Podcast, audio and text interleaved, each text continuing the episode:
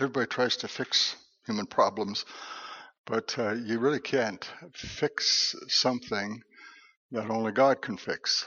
And um, so uh, we can try various ways to try to bring people together um, to stop violence, to stop crime, to stop, well, just about anything that is terrible, um, to stop um, despair, suicide. Uh, but it's not something you can fix. It's something that takes the power and the presence of Jesus to heal, to save, and to change. And so uh, tonight I'm speaking on racism and reconciliation. It's the title of my message. On the 7th of June, I, I spoke a message called Racism, and I used James chapter um, 2, verse 1, that said, My brothers and sisters, believers in our glorious Lord Jesus Christ, um, must not show favoritism. So let me say that again. Brothers and sisters, believers in our Lord and our glorious Lord Jesus Christ must not show favoritism. So favoritism can take many forms. It can be the current racism that we see, uh, blacks and whites. It can be um, prejudices that we hold against those who've hurt us, wounded us. It can be um, separation within a family. And uh, what are the causes of that separation? And uh, how do we address those things? And how do we pray into them to see healing and grace come? Well, uh, we had a prayer meeting here last night, and I, I talked about some of these things, and some of the scriptures that I'll be I'll be sharing tonight are actually the same scriptures that we shared last night. And so I guess now this is the fifth time in three days that I will have read these scriptures and in each case, each occasion, I just find something new and fresh in in uh, in that experience, and uh, I expect the same thing will happen um, tonight. So. Um, we're just going to ask the Lord to just uh, touch our hearts and minds and, and be open to what the Spirit of God says um, to you because this is something far bigger, much bigger than we can preach in one uh, in one message. And so, um, in fact, it's not a sermon. It's it's an impartation of the Holy Spirit, and um, I pray that you will be open to receive. Well, uh, last night, all week we were trying to find the movie Amazing Grace, the story of William Wilberforce, and uh, set out an email, and Bonnie um, Beliveau saw the email and she said, uh, There's one back in the library. And so we found one. And uh, after the service last night, I went home and Marlene and I watched it. And it was a very powerful movie. It's a movie you want to see. It takes you back into the uh, British government, the um, House of Commons in the British Parliament back at the time of Wilberforce in the late 1700s and uh, how most of these um, members of parliament were actually slave owners. And uh, so slavery was something that uh, Wilberforce was just really, really um, desperate to do all he could to to stop it, to bring laws into Great Britain that would affect, of course, the whole British Commonwealth. Uh, back back then, it was the British Empire, which would affect, which would include Canada. And so it's a very, very good movie. And uh, uh, there's a man who plays um, the role of who wrote Amazing Grace? Um, John Newton, yes. And uh, and he he factors into the um, to the movie quite interestingly. So uh, we'll figure out a time when we can show it. Um, we can do it right here uh, we could even set up chairs along the front here, depending how many how many showings we do and uh, how many people want to see it. But that's something to um, to uh, look at. Now, I've been uh, sharing with you. Some of you have heard me say this that in our family of origin, Marlene and I, uh, both of our parents had um, had uh, great prejudice, racial prejudice. Mar- Marlene's dad um, often used the N word in describing black people. In fact, more than that, he believed that blacks were not um, really fully human, not like um, whites are. And uh, I know that when I talked to him after we were married, I was appalled about about this, and uh, th- that's what he believed. Now, um, he was a good dad, a wonderful dad, provided for Marlene and the family, loved Marlene, as did my dad, love uh, me and our family. And my dad was also prejudiced. Uh, this time it was uh, about the Germans and the Japanese. Now, he had been a medic in World War II, so he fought in North Africa and in Italy, and he uh, would have seen the most unbelievable things. He never described them to me, uh, he never talked about the war. It was such a painful thing for him. Um, but he would have seen people wounded. He would have seen people shot and killed. He would have seen people uh, blown up by bombs or artillery, and he would have had to try to take people off of the field and uh, get them out uh, and and uh, try to deal with the dead and get the, the wounded. Uh, choose which ones he thought could survive and those who couldn't. I, I, don't know how he could have endured what he did for five years. Um, and so you can understand his prejudice towards Germans and Japanese.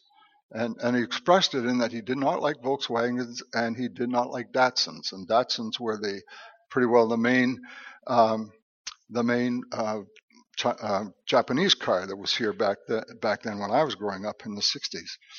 Well, um, you might say, well, aren't you being a little hard on your dad? Uh, like he was, um, if you'd have gone through five years of that, wouldn't you be resentful and prejudiced? And I probably would be as would anybody be. But this is where we come into the cross. This is where we come into the the whole dynamics of what Jesus did for us and how we understand uh, those who hurt us. And uh, in the in the New Testament church, we see uh, Christians being killed all the time by by Romans. They're put on crosses. They're thrown into the lions uh, to the lions in the Roman Colosseum, and uh, the horrors of all that they experienced. And yet, we don't see anywhere where they show hatred towards the Romans. We don't see anywhere where they tried to do a political uprising or speak evil about them. Neither did Paul did not. Uh, Jesus did not. Paul was in Caesar's house knowing that he was going to be executed. And yet he loved on them. And so many people in Caesar's house became Christians. And so he had this. So, and then when you get to the book of Revelation, you see the honor that Jesus gives to the martyrs, to those who did not hold their own lives dear, but were willing, if challenged, uh, to lay down their lives for Christ rather than to renounce him. And so we, as we look at this, we say, Lord, what is the spirit of the church? What, what is the Spirit of God saying to us when it comes to our role in the world at this time? And it's a, it's a, a critical thing for us to consider. And uh, that's what I want to share with you um, about tonight. Now, the idea of um, the origin of racial prejudice, as we see it in the world today, blacks, whites, really began in the 17th and 18th centuries uh, because of the slave trade. Uh, five years ago, the British Broadcasting Corporation published an article titled The History of British Slave Ownership Has Been Buried. 46,000 slave owners, a surprisingly, a surprisingly large number, uh, were in Britain uh, during those years. 46,000. Now, their slaves would have been both in Britain themselves, uh, servants in homes, slaves in homes, and on the farms of Britain, but they were also, uh, and mostly, in the Caribbean on the plantations, the sugar plantations.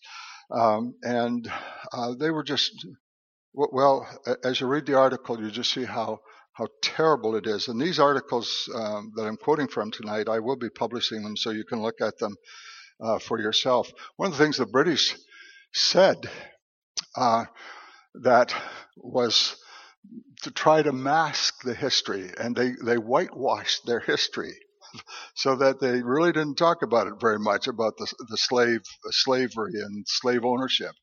And one of the ways that they masked it was to give praise to William Wilberforce and they said he is uh, he was the guy that led us into uh, freedom for all peoples, and uh, so they honored him amazingly, and you see that in the in the movie. And um, of course, William Wilberforce is buried in Westminster Abbey. He's really uh, a, a hero in British history, but he paid a price, and he did not have. He simply did not have the support of of the parliament when he was struggling to bring about change. Well, um, Canadians, um, we think, well, we didn't do that, but well, yes, we did. Um, the Canadian Museum of, for Human Rights published an article titled The Story of Slavery in Canada. And in part, uh, the article said this When Canadians talk about slavery, we often point with pride to the role our country played in the mid 1980s or in the mid 1800s, sorry, as a safe haven for Americans escaping captivity via the Underground Railroad. But this, however, is only half the story. Like the United States, this land has its own history of slavery, and it is a history we should never forget.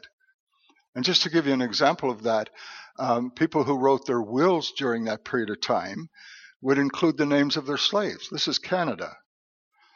And uh, so if you had a, a, farm and you were going to will it to your son, um, you would, would put down the, you know, the horses and the cattle and the barn and the fields and just basically the farm and you would list things including your slave or slaves. So I bequeath to my son this person. He's now your slave when I die. And so it was like humans were treated like property, like animals, like you inherited livestock or something. In fact, um, uh, well, that's just really an incredible thing. And, and as, as, you, and then whenever emancipation came and the British Parliament uh, issued um, the decree that slavery was ended, uh, there's accounts, even right over here in Prince Edward Island, and no doubt there would be similar accounts in Nova Scotia, where once slavery ended, the owners of the slaves would say, Well, you still have to work for seven years before I let you go. And those practices were common right here in Canada, and there was nobody really to check them out. Now, when it comes to uh, Nazi Germany, we often think of Nazi Germany uh, exclusively in terms of their um, persecution and execution of the Jews and uh, the Holocaust, the six million that died in concentration camps through the gas chambers and other means. Uh, and yet, uh, blacks were equally treated, or treated equally. Um, it wasn't just the, the Jews who went to the gas chambers, but blacks and others as well. Um, and it says in the article published by the BBC titled Being Black in America, or sorry, Being Black in Germany, they said in part that in the Nazi era from 1933 to 1945, African Germans numbered in their thousands. So there were thousands of blacks in Germany during the Nazi period. It says there was no uniform experience. In other words, it, not everyone was treated exactly the same, but over time, they were banned from having relationship with white people. They were excluded from education and types of employment, and some of them were sterilized, while others were taken to concentration camps and killed. Now, um, Adolf Hitler um, who wrote, of course, was the leader of Nazi Germany, he wrote a book in 1925 called Mein Kampf, and it literally means in English, My Struggle. And uh, in it, he says this It was and is the Jews who bring the Negroes into the Rhineland.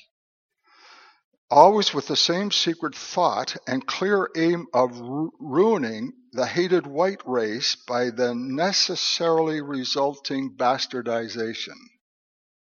That's what he wrote. Uh,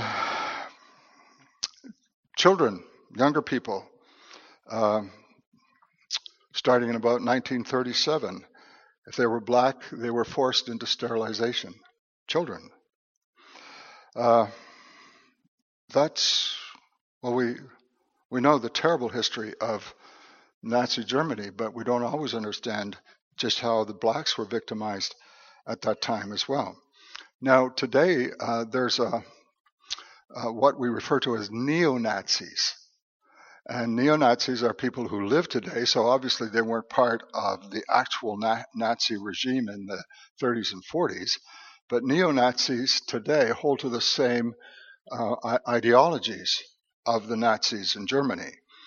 And uh, we see them uh, actually, um, I don't remember what year it was. I think it was 1967. Uh, was the last year of the Nazi Party of Canada, and it was the last year they ran candidates in for for uh, Parliament. They never elected anybody, but they actually had a party, a political party. Uh, on November 27, 2019, CTV News published an article titled "Encyclopedia of Hate." A look at the neo Nazi militant movements with roots in Canada.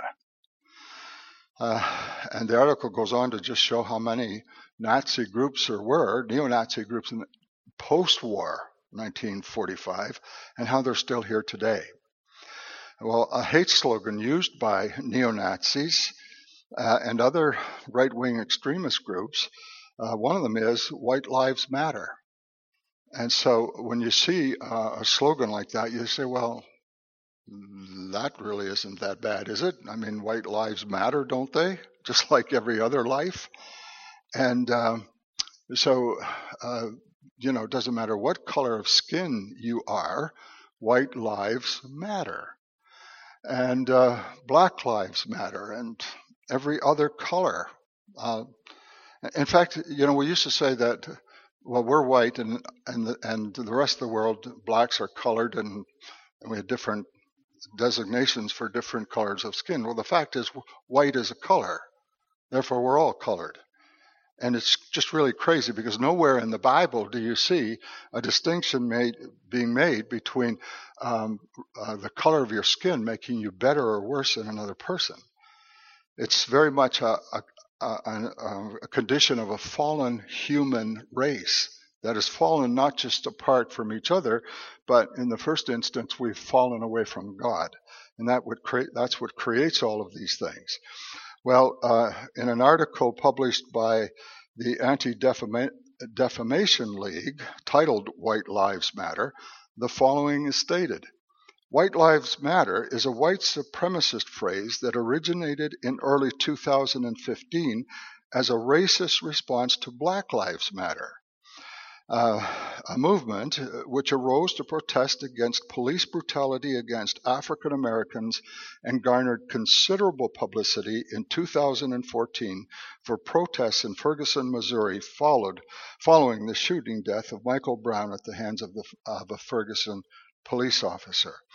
So ever since uh, the Black Lives Matter um, was coined back in those days, then the, to counter that, um, neo Nazis and other extreme groups refer to white lives matter, not just that they matter equally, but white lives are supreme. It's a racist, um, a very derogatory term.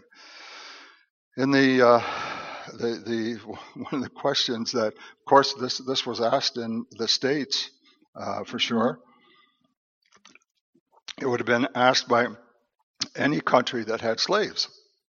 How do you justify this? How do you justify owning another person and abusing them to the point that they die or their children die or they're torn apart from their families? How do you justify that? Um, of course, in the in the right in the at the time that uh, the U.S. did the Charter of, of um, Independence, they included right in there that all men are equal. And uh, so, if that was the case, how could you own somebody? So, in order to to rationalize those kinds of statements, you had to to conclude that they weren't really human.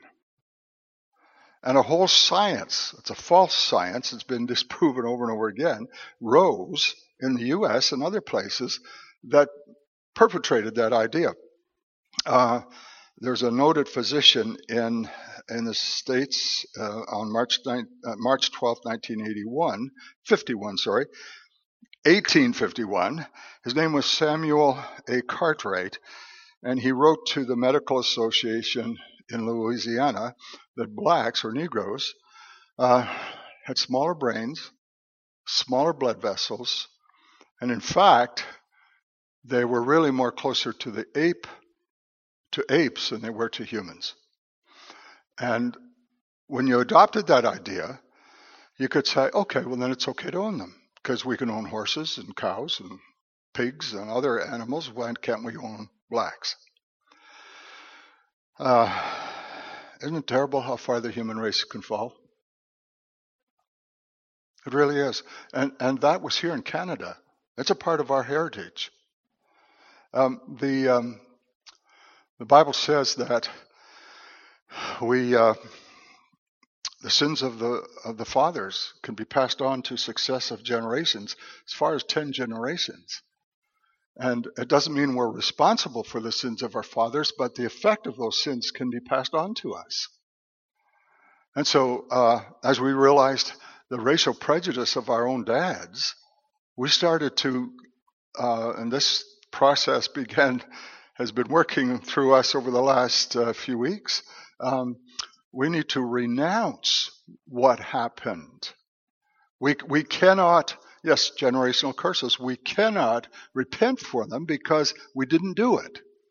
But we can renounce the effects of it through uh, prayer, through the word, uh, through faith, through uh, praying with others if it sticks with us, if we if we think we're not free from the curse. Um, anyway, this is no small thing, and we we all need to be aware of the fact that doesn't, doesn't matter what the sin was, racism or something else.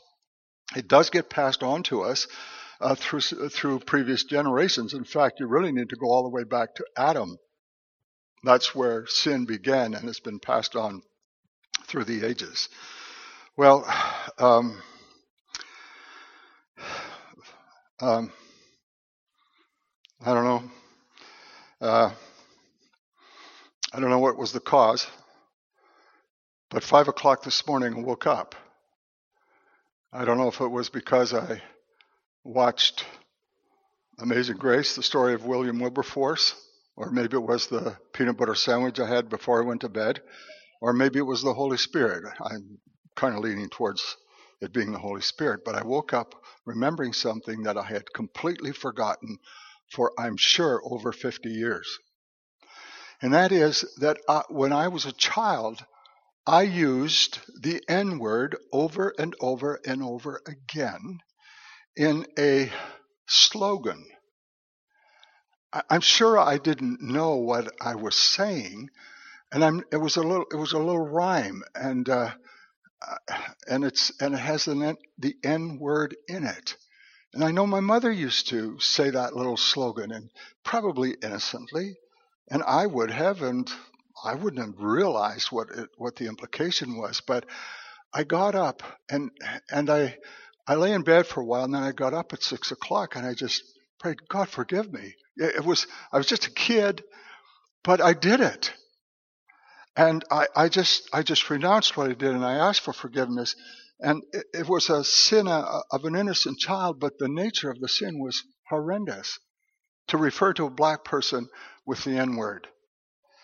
Um, and, I, I, I, and I felt the weight of that, uh, and, and I couldn't get back to sleep. I just, I just thought, I felt God is speaking to me about just how serious this thing is, and how how callous we can be or unaware of our own prejudicial conversations or behaviors or or prejudices towards people that are so opposite to Jesus so opposite to who we are and, call, and who we're called to be.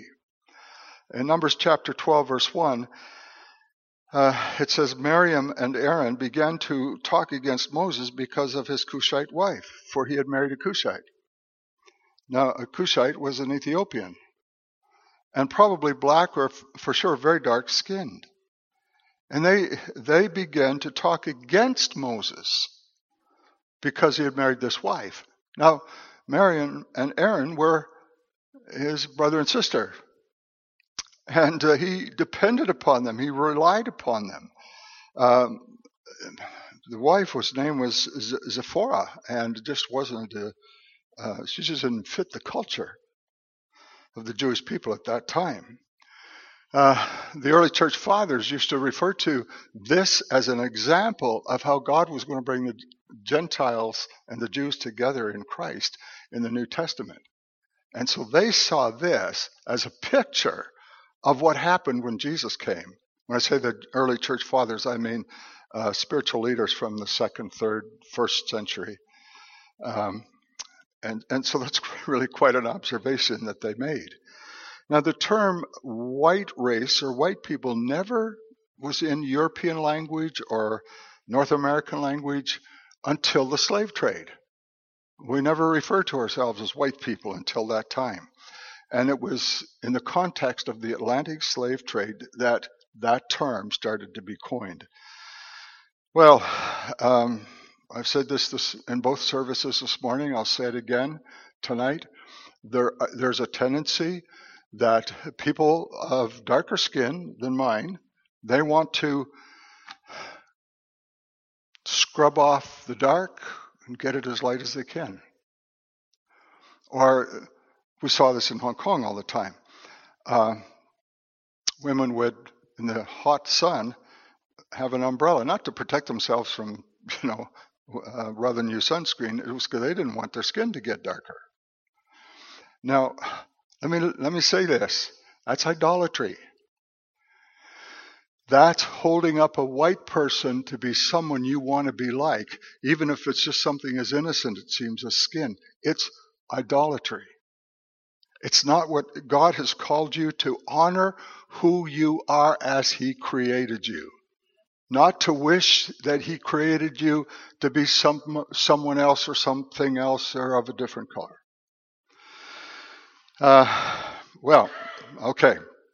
Ephesians 2, verses 11 to 12. Now, these scriptures, uh, if you can get them into your spirit, um, these are life changing scriptures, and, I don't think you just read them just once. I, I, don't know how many times I've read them in the last two weeks. Um, oh, I really don't know, but over and over and over again. And every time I do, I just I just feel Holy Spirit just uh, bring something else to light in my in my heart. Ephesians two verses eleven um, to um, two verses eleven to twenty two.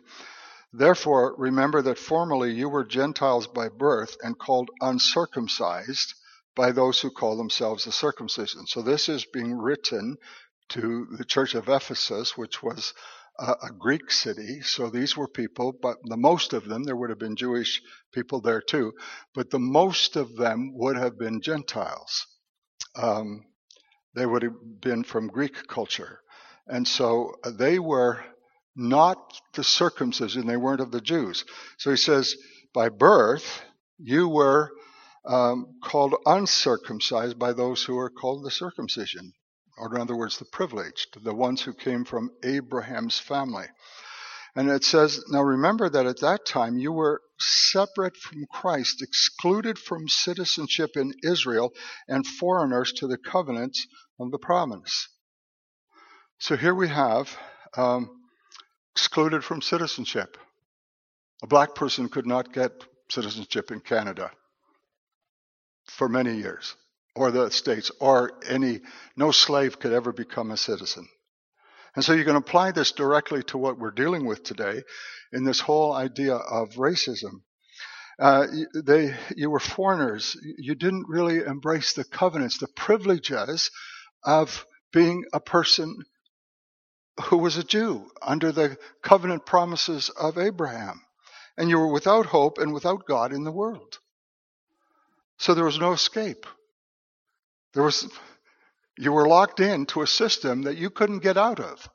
I wonder how many slaves in, in, the, in the boats coming across the, the Atlantic. And uh, uh, Coonley's here. Uh, he's got little Anna with him, so he's kind of walking back and forth. But last week he told me that um, from his country, from Nigeria, you can go there and see the places where the shackles, you see remnants of the of the places where um, slaves were captured, and and uh, they have artifacts from that period. And uh, I'm talking about you, Kunli, uh, but and, and, what you shared, and the idea that that was his home country. And I never thought that the slave trade went that far south in Africa, but it did. Uh, and I guess it's a, a, gripping thing to experience looking at it. This is where it happened. Uh, the what you'll see on the uh, the story of um, Amazing Grace is just really, really grips your heart when you when you start to understand the terror that these black slaves endured, and they were without hope. They would shackle them in the ships and suspend them from the floor. So just with a chain around their neck, with her hands shackled, and just enough weight on their feet, they would have a rope above them uh, or a chain and pull them up, just so their toes were just touching the ground enough for them not to die from asphyxiation from hanging. And the reason that they did that was to keep them from jumping overboard because the conditions were so terrible, it was better that they die than they continue. And so the, the, the, horrific nature of what they did, they were truly without hope in this world. Now, how many people in our world today are without hope? What about the, those precious children in, in Haiti that we've been uh, talking about? And Tanya Cusi is scheduled to be here not this coming week, but the following week to share and to minister to the church. I, I'm looking forward to her coming. Um, because she has a way of just convicting you of just how, what the call of the church is in a world that's so broken and destitute and impoverished. Um, and how can we, I mean, these are people without hope. Just like the Bible says, they were without God in the world. But he says, But now in Christ Jesus, you who were once far away have been brought near by the blood of Christ. So, in, in reference to the Jews and the Gentiles, the Jews being God's chosen people of the Old Testament, and they failed miserably. They, they put Jesus on the cross. And the, the, the Gentiles who served all kinds of gods, they were polytheists and pantheists and everything else, they, uh, they were so far apart, you, you couldn't one could not see the other in a sense. But they've been brought near by the blood of Christ. We would have to have lived in that culture to understand what that represented. And it says, For he is our peace, who has made the two groups one and has destroyed the barrier, the dividing wall of hostility. What is the mission of the church? What God did through Christ was take the, the circumcision and the uncircumcised, the Jews and the Gentiles, and he brought them together.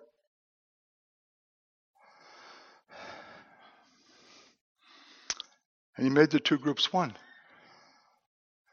And the Bible says that in Christ there's neither Jew or Gentile. There's no difference between man and woman. Uh, it, all of those distinctions disappear when you truly understand the gospel and you understand what God has done.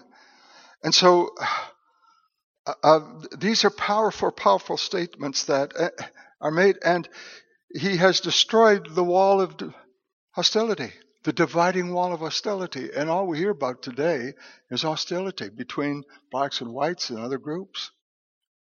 And we say, well, what's going to happen? How are we ever, is it going to come through um, some kind of new um, laws concerning how police act and what they can and cannot do? Is it going to come through a better justice system? Is it going to come through trying to fix the things that are in our legal system or our social system? Think the little video said, you can't fix this. There's only one person who can make the two one, and that's Jesus. And that's the calling of the church. And I pray that the, the, the, spirit of this will be so deeply impressed in your, in your life.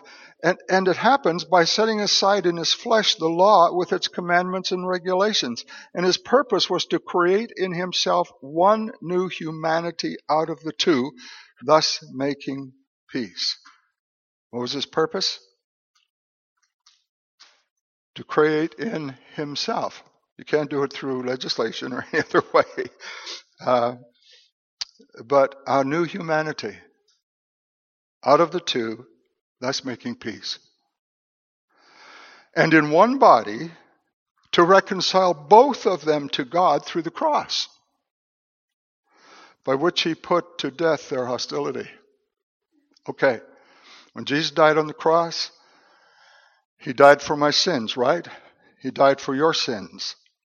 And he paid the price, and we celebrate what he did for us. He gave his life for us, and we, we rejoice in that.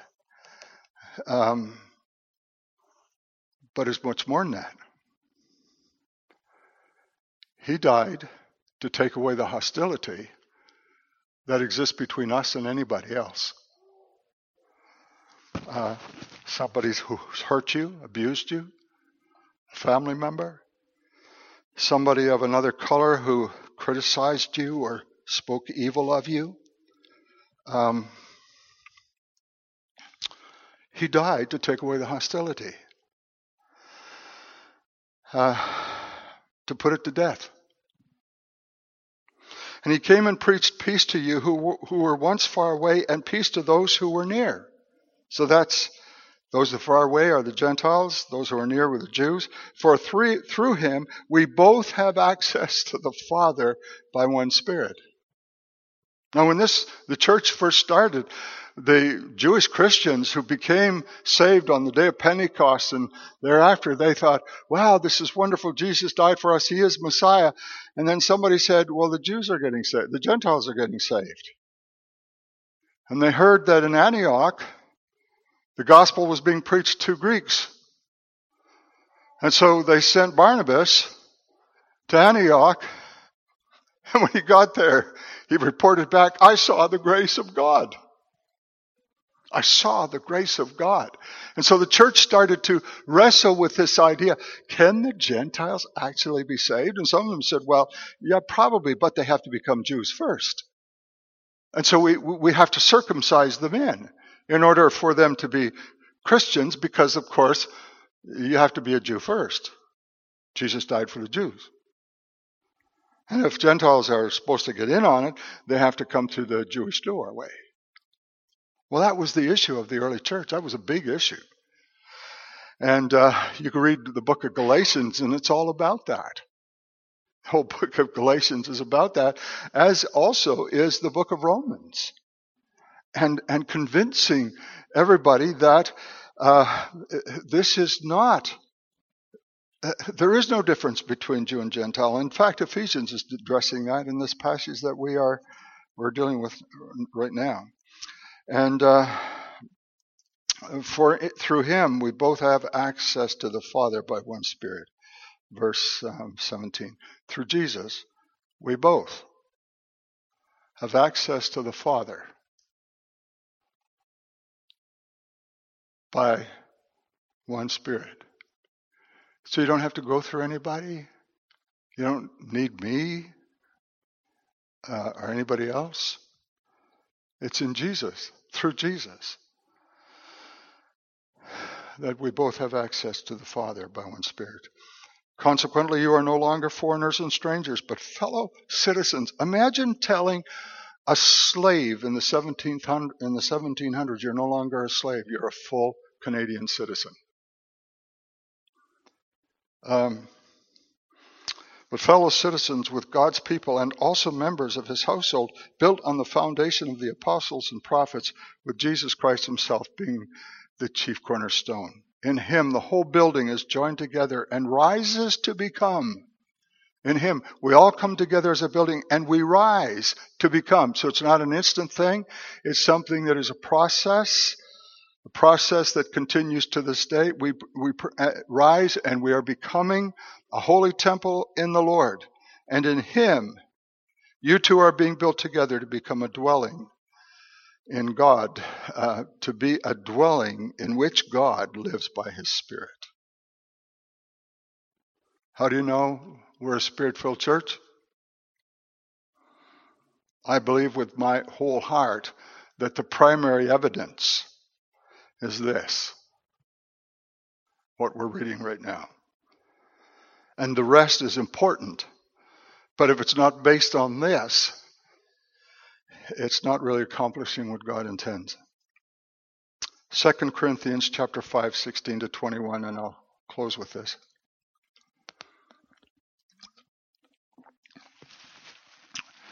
So from now on, we regard no one with a worldly point of view. Okay? If we do regard people with a worldly point of view, we will regard them prejudicially. We will regard them with hate or contempt or resentment or I want to get even. That's a worldly point of view. And though we once regarded Christ in this way, we don't do so any longer. So before, uh, these Christian Jews and these Christian Gentiles uh, despised Jesus. The Jews thought he was, well, they thought he was filled with the devil, for one thing. They killed him. The Gentiles, they came from a, another a whole different way of thinking, and if they did give him any credence, he was just one of the many gods, not the true and the living God. But we don't think of him that way anymore, Paul is saying. Uh, we see him now for who he is truly is God's love gift to this world, who, who descended, was born.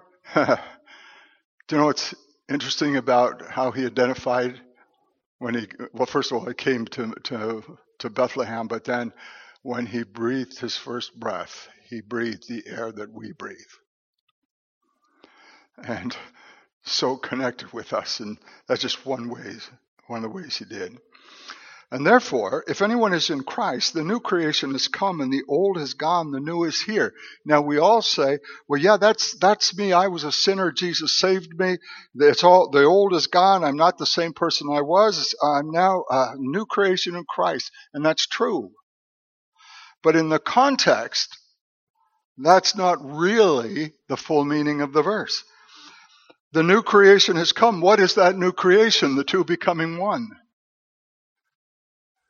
the dividing thing, the things that divided us and the worldly points of view that we had that separated us, those are dissolved at the cross and the new is here.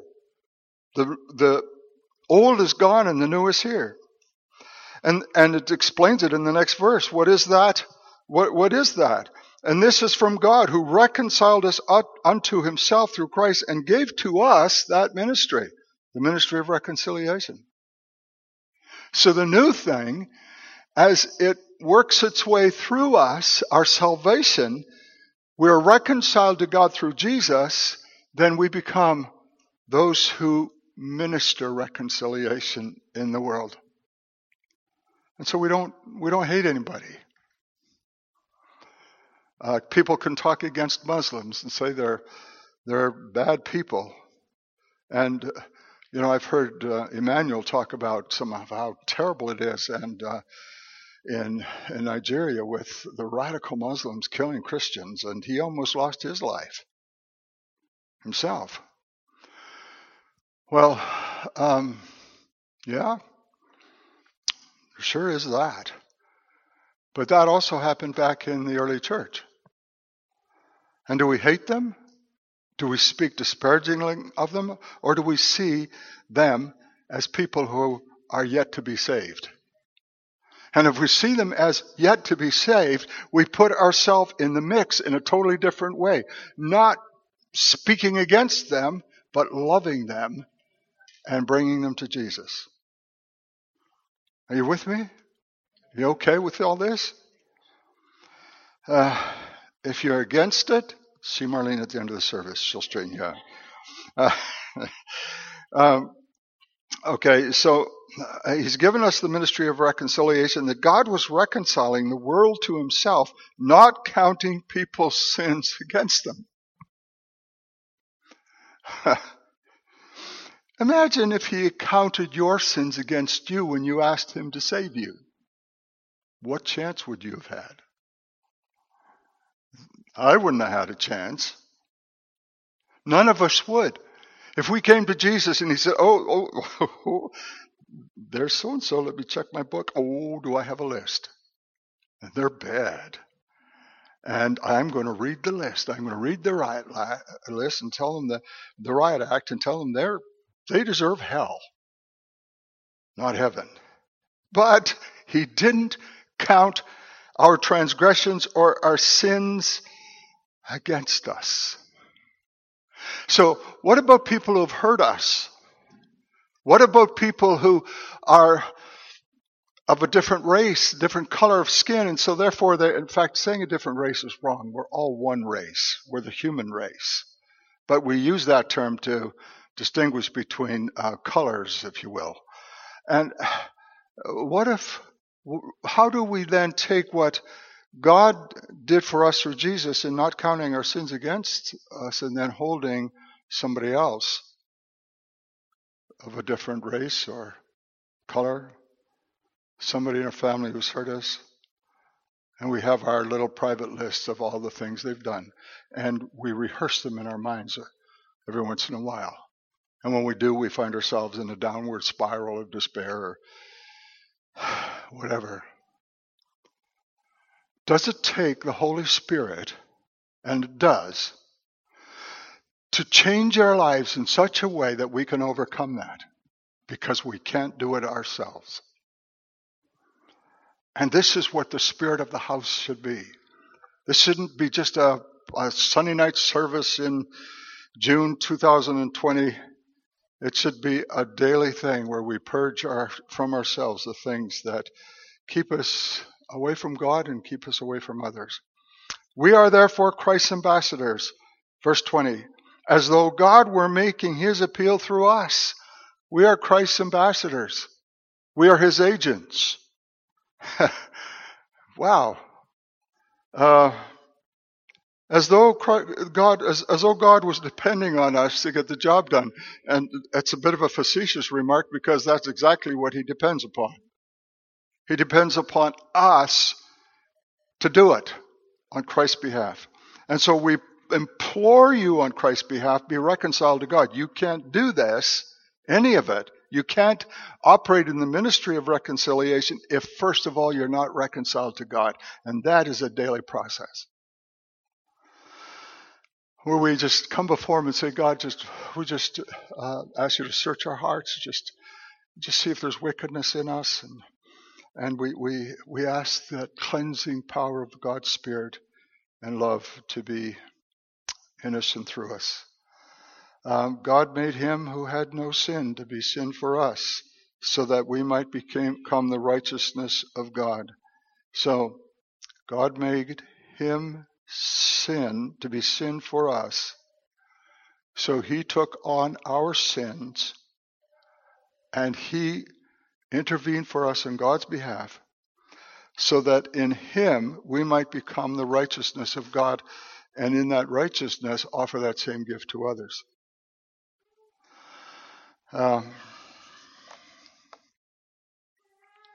wow, there's so much hatred in this world, so much, and, and I think that these present days of uh, the racial unrest in the United States and all of the Black Lives Matter rallies that are take, taking place all around the world. This is not something just that's U.S. It's, we had folks down here, um, right here in New Glasgow, uh, demonstrating and demonstrating peacefully. And we have it right here in New Glasgow. Remember uh, Viola Desmond, arrested because she was black and chose to sit in a place that only whites could sit. I wonder if the people of those days, if they could have looked into the future and saw her picture on a $10 bill, what they would have thought. Uh, just a few weeks ago, the back in the 1800s when the Baptist Church started, the First Baptist Church, um, it was um, it was whites only. And so several years later, the blacks said, Well, we, we want to have our Baptist church too. So they started Second Baptist Church. And there was no fellowship between them. They weren't permitted in the white church.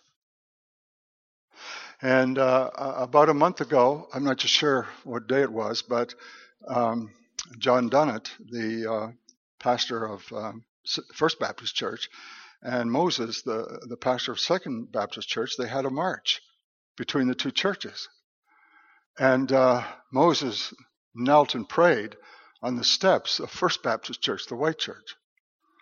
And then together they marched with the group over to Second Baptist Church, and they, and then this time it was John Dunnett who knelt and prayed for forgiveness uh, for what um, what they had done, how they had treated the blacks, even fellow Christians, even fellow Baptists. Thank God for the spirit that is that has increased and, and where, where those feelings don't exist at all now between those churches. But that was the history. So really what they were doing was in a sense they were breaking off a generational curse. And God bless them for it. Yes. And I can remember as a, as a young person that uh, my family moved over to the west side.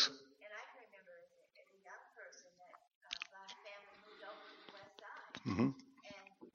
They were persecuted. Yeah. I've heard those stories.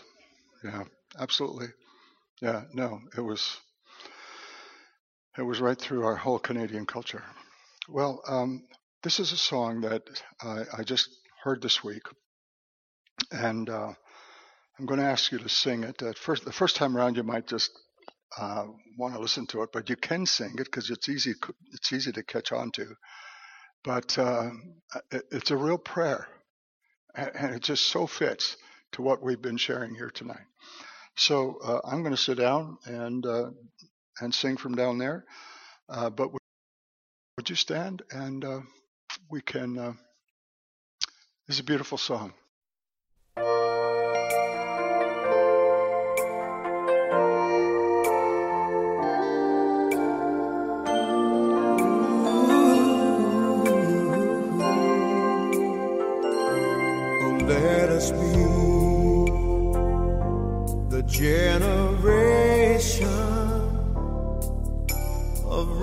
Reconciliation and peace. And let us be a holy nation where pride and prejudice shall cease. Let us speak the truth in love to the lost and least of these. Let us serve the Lord in unity so others will believe. Let us be the generation of reconciliation and peace.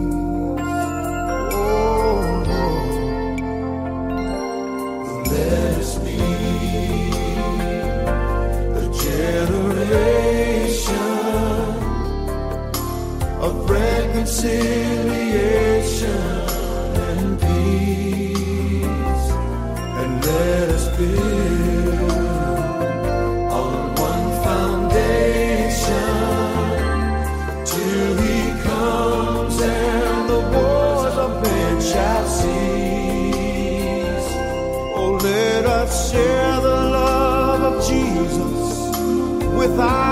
hypocrisy let mercy and forgiveness begin with you and me.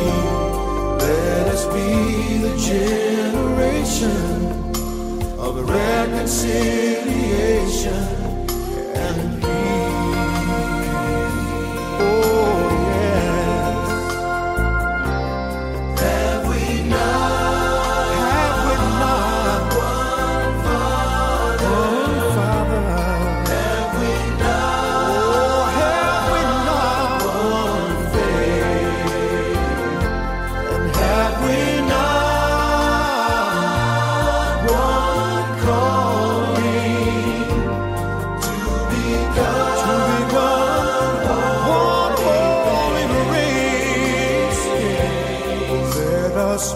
the generation of reconciliation and peace.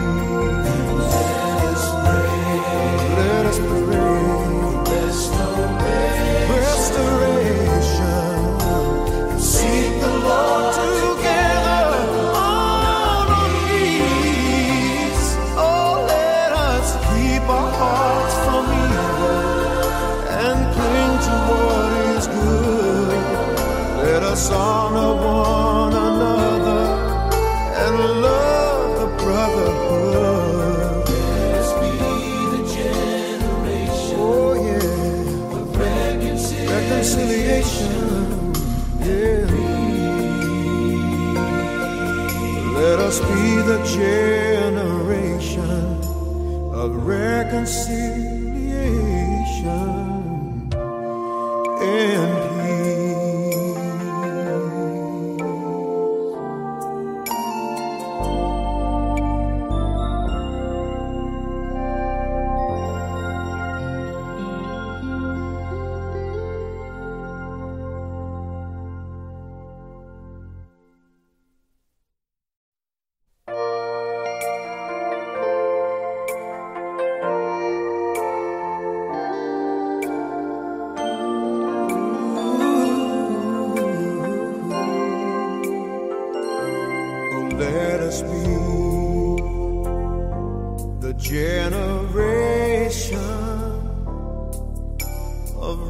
reconciliation and peace.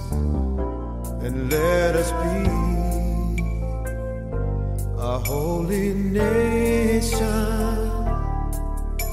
where pride and prejudice shall cease.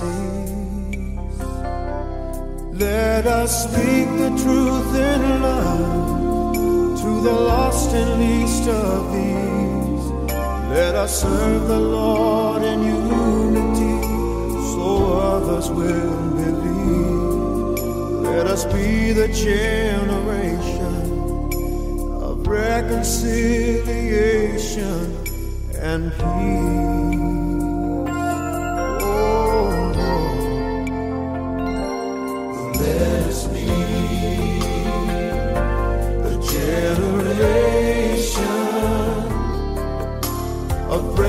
Reconciliation and peace. And let us build on one foundation till he comes and the wars of men shall cease. Oh, let us share the love of Jesus without hypocrisy. Let mercy and forgiveness begin with you and me. Let us be the generation of reconciliation